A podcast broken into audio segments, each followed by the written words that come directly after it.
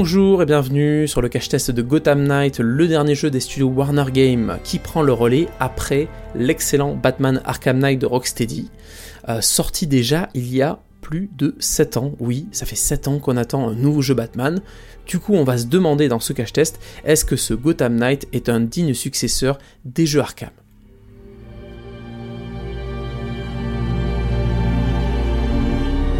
Déjà, on parle d'un jeu Batman sans Batman car le Chevalier Noir disparaît dès le début du jeu et laisse sa place à 4 de ses disciples qu'on va pouvoir incarner tout au long du jeu à tour de rôle.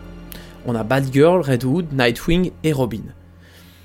Chacun de ces personnages dispose de compétences associées, plus ou moins fortes, puisqu'ils ont tous la même base de gameplay globalement, mais avec des aptitudes particulières et un ressenti différent. Red Hood par exemple, qui est assez mastoc, sera un peu plus lourd, un peu plus lent à diriger, mais il aura des armes à distance, des flingues, qui vont lui permettre de tirer de loin, ce qui peut être efficace contre certains boss.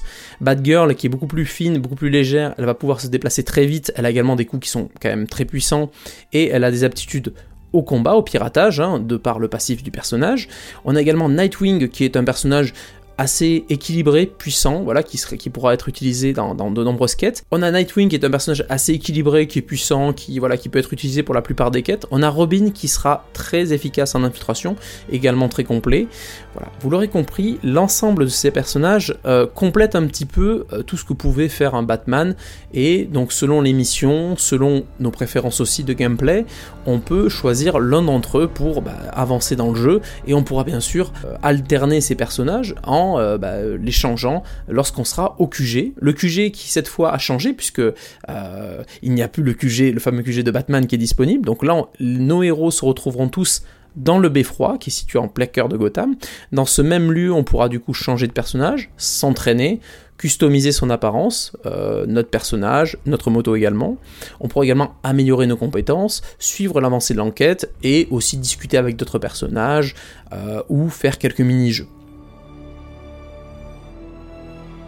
Côté scénario, donc tous nos héros se retrouvent tout seuls, hein, un petit peu orphelins du Chevalier Noir, et auront pour mission de remettre de l'ordre dans la ville, lutter contre certains super vilains connus comme Harley Quinn, Oswald Cobblepot, et bien d'autres dont je vous laisse la surprise. Nous aurons également un scénario en toile de fond qui est plutôt intéressant, surtout quand vous aimez l'univers de Batman, euh, autour d'une mystérieuse organisation appelée la Cour des Hiboux, contre laquelle il faudra lutter Bon, maintenant que vous avez un petit peu le tableau, l'histoire, l'endroit où se retrouvent nos amis, on va passer maintenant au cœur de ce test. On va parler des différentes parties du jeu qui peuvent être plaisantes ou non. On va commencer par l'essentiel selon moi quand on parle d'un jeu Batman, c'est le gameplay, la maniabilité. Commencer, euh, je le rappelle, les Batman étaient quand même des exemples à un certain, un certain niveau, hein, ceux qui ont amené le modèle des combats euh, par mêlée où on tape, on enchaîne les joueurs, qui ont été repris dans pléthore de jeux derrière. Hein. Les derniers Spider-Man qui cartonnent, qui ont cartonné sur PlayStation, sont, se sont inspirés et ont bien sûr sublimé à ce modèle de combat qui est hyper dynamique, qui, euh, voilà, qui, permet d'être dans l'action, qui donne ce sentiment de puissance dans les combats. Donc on le retrouve ici dans Gotham Knight, saupoudré d'un petit côté action RPG. Ça veut dire que voilà, certains personnages, certains de vos amis auront des niveaux plus ou moins hauts, ce qui rendront les combats bah, plus longs, plus difficile. Voilà, on, ça doit pour certains rajouter de l'intérêt puisque voilà selon l'expérience que vous avez et les coûts ça peut donner une difficulté supplémentaire. Moi je trouve qu'il y a un sentiment de puissance en moins. On n'a pas ce sentiment de fluidité de combat qu'on pouvait retrouver dans les anciens opus.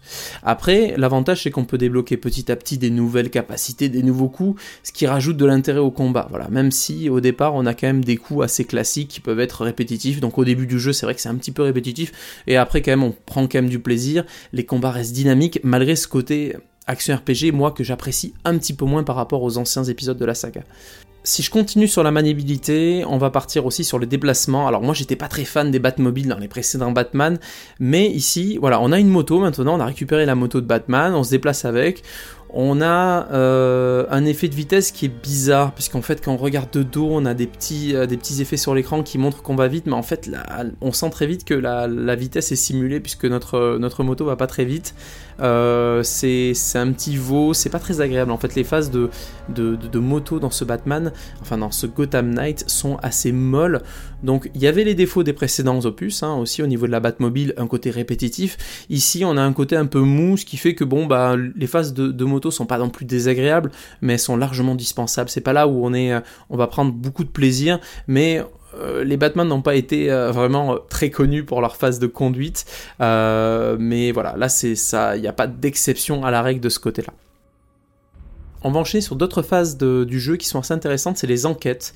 Alors je repense moi aux précédentes euh, phases d'enquête des précédents Batman qui se résumaient simplement à scanner des zones avec les capacités de réalité augmentée du casque de Batman. Ici la petite nouveauté c'est qu'il faut, euh, voilà, on a toujours une zone délimitée où il faut mener une enquête, mais il faut associer deux, trois éléments, euh, des indices sur la scène pour que ça résolve l'enquête. Voilà, c'est une petite nouveauté, mais ça veut pas dire que c'est bien. D'ailleurs, Warner a posé, hein, les développeurs ont posé un gros bouton sur la gauche de l'écran euh, pour passer la plupart des énigmes, donc euh, je pense qu'ils ont senti que ça pouvait déplaire ou agacer les joueurs. Donc la plupart des énigmes, au début on essaye, au bout d'un moment on en a marre, donc on passe et on, on passe directement à la solution pour avancer dans le jeu. C'est dommage parce qu'il y avait une petite idée de base qui était intéressante, mais à la fin voilà, on n'accroche pas trop, moi j'ai pas trop accroché, j'étais pressé de passer à la suite du jeu. Euh, d'ailleurs, je vais m'arrêter rapidement parce que ce dernier point résume un premier ressenti sur le jeu. On a l'impression que les équipes ont pris une liste d'éléments à mettre dans le jeu euh, sans vraiment y croire ou y ajouter une nouveauté. Il faut un moyen de transport, il faut un grand pain, il faut des énigmes, il faut ci, il faut ça, mais sans vraiment pousser euh, chacun des éléments au bout, sans, vraiment les, peaufiner, les finaliser, comme c'était une liste de courses parce que le jeu date de 2022, parce que c'est une franchise, il faut faire ça, mais sans vraiment y mettre les moyens.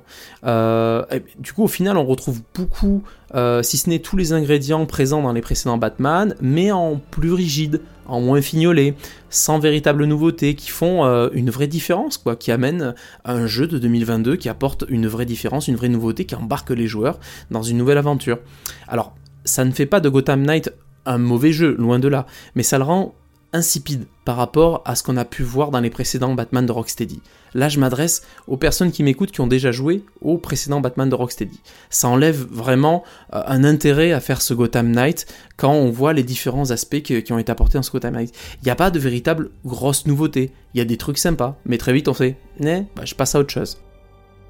On va passer maintenant à l'aspect technique du jeu, euh, notamment au graphisme. Alors, j'ai entendu, tout le monde a entendu que le jeu serait plafonné en 30 fps. Alors moi je l'ai testé sur Xbox Series X, donc 30 fps, contrairement au PC qui a droit à 60 fps. Et ce n'est pas du tout gênant. Euh, le, jeu est pleinement jouable en l'état. On a quelques petites latences, euh, voilà, c'est un petit peu embêtant parfois, mais c'est des latences qui sont pas dues aux 30 fps, c'est juste l'optimisation technique qui va arriver dans des prochains patchs. C'est pas un gros défaut en tant que tel. Il y a des jeux qui sortent bien pire que ça aujourd'hui.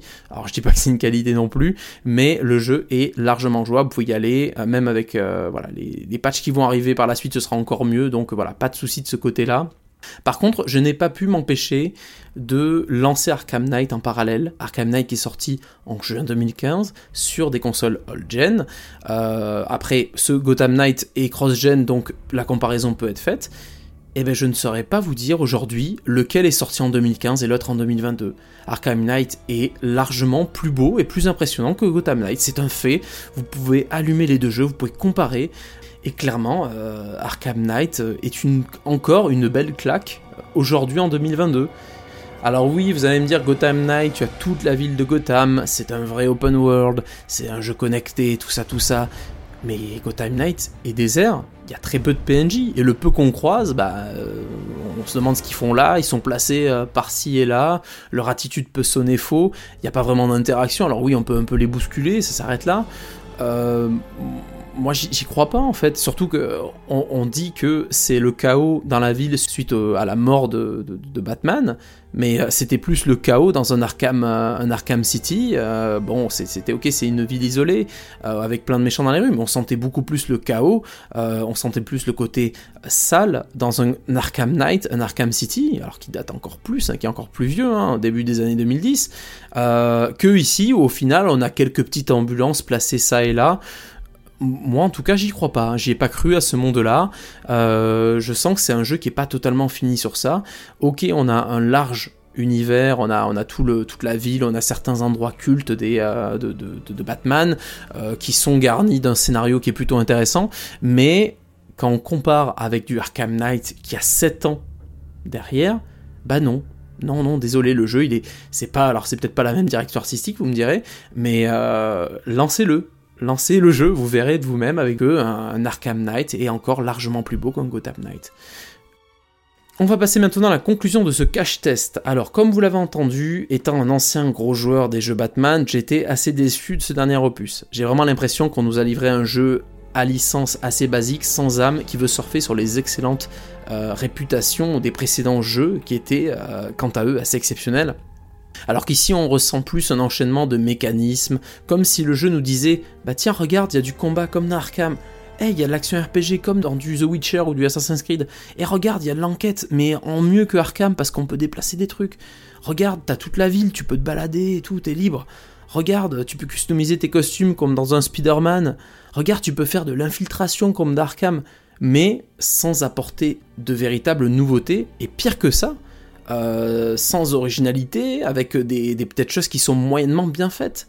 C'est dommage, c'est dommage parce qu'en fait tous les éléments que je vous ai cités, c'est quand même des éléments qui marchaient très bien dans d'autres jeux, mais ici, tous ensemble, avec ce, peu d'optimisation, ça fait quelque chose d'insipide. Et, plus encore, c'est pour ça qu'il y, a des critiques qui sont assez violentes dans ce test-là, c'est que quand on a connu la, beauté, le côté exceptionnel des précédents jeux, on se dit non mais vous vous, foutez de qui quoi? C'est une licence qui est génialissime sur console, euh, qui a été longtemps euh, la, meilleure licence, euh, en tout cas de super-héros sur console de jeu, et aujourd'hui vous faites ça, donc c'est un petit peu dommage. Alors, tout n'est pas jeté dans ce Gotham Knight. Attention, hein, au-delà de la déception là qui, a pu euh, se faire ressentir, euh, le jeu tient quand même la route. Il satisfera quand même tous ceux qui n'ont pas eu l'occasion de jouer au précédent opus ou qui sont vraiment ultra fans de la saga des licences Batman, parce qu'il y a quand même une histoire qui reste agréable à suivre. Et attention, c'est vrai que j'en ai pas beaucoup parlé parce que c'est pas non plus quelque chose qui a été exceptionnel, mais il y a un multijoueur. Ça veut dire que si vous avez des amis qui ont le jeu,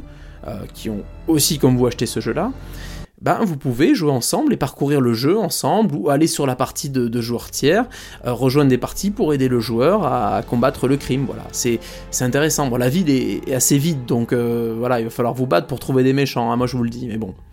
On va passer maintenant à la note pour conclure ce cache test. Alors, le principe des cache tests, c'est qu'en guise de note, on va vous donner un prix d'achat conseillé. Voilà, un prix d'achat conseillé, c'est un prix d'achat au-dessus duquel, si, selon nous, vu la critique qu'on a fait, bah, ça ne vaut pas la peine d'acheter ce jeu-là. Donc, notre prix d'achat conseillé pour ce Gotham Knight est de 19,99€. Par rapport au prix d'achat conseillé aujourd'hui qui est de 59,99€.